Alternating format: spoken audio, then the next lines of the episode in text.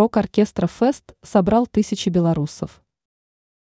В четверг, 8 июня, на Минском стадионе «Динамо» было многолюдно и весьма шумно. Нет, не футбольный матч там проходил. На 4 часа главная спортивная арена Беларуси стала площадкой фестиваля «Рок-оркестра Фест». Желающих насладиться хитами мирового рока собралось очень много. Агентство «Минск Новости» сообщает о тысячах людей.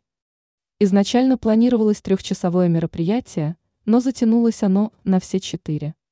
Президентский оркестр Беларуси и приглашенные знаменитости порадовали собравшихся легендарными хитами групп «Металлика», «Эйросмис», «Квин», «Deep Purple».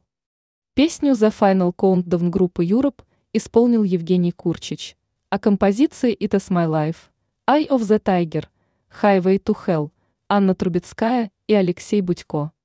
Также выступил звездный американец, бывший солист группы Rainbow и Deep Purple Джо Лин Тернер. А еще выступил коллектив Metallica S&M M Tribute, воссоздав концерт Металлики с симфоническим оркестром Сан-Франциско 1999 года.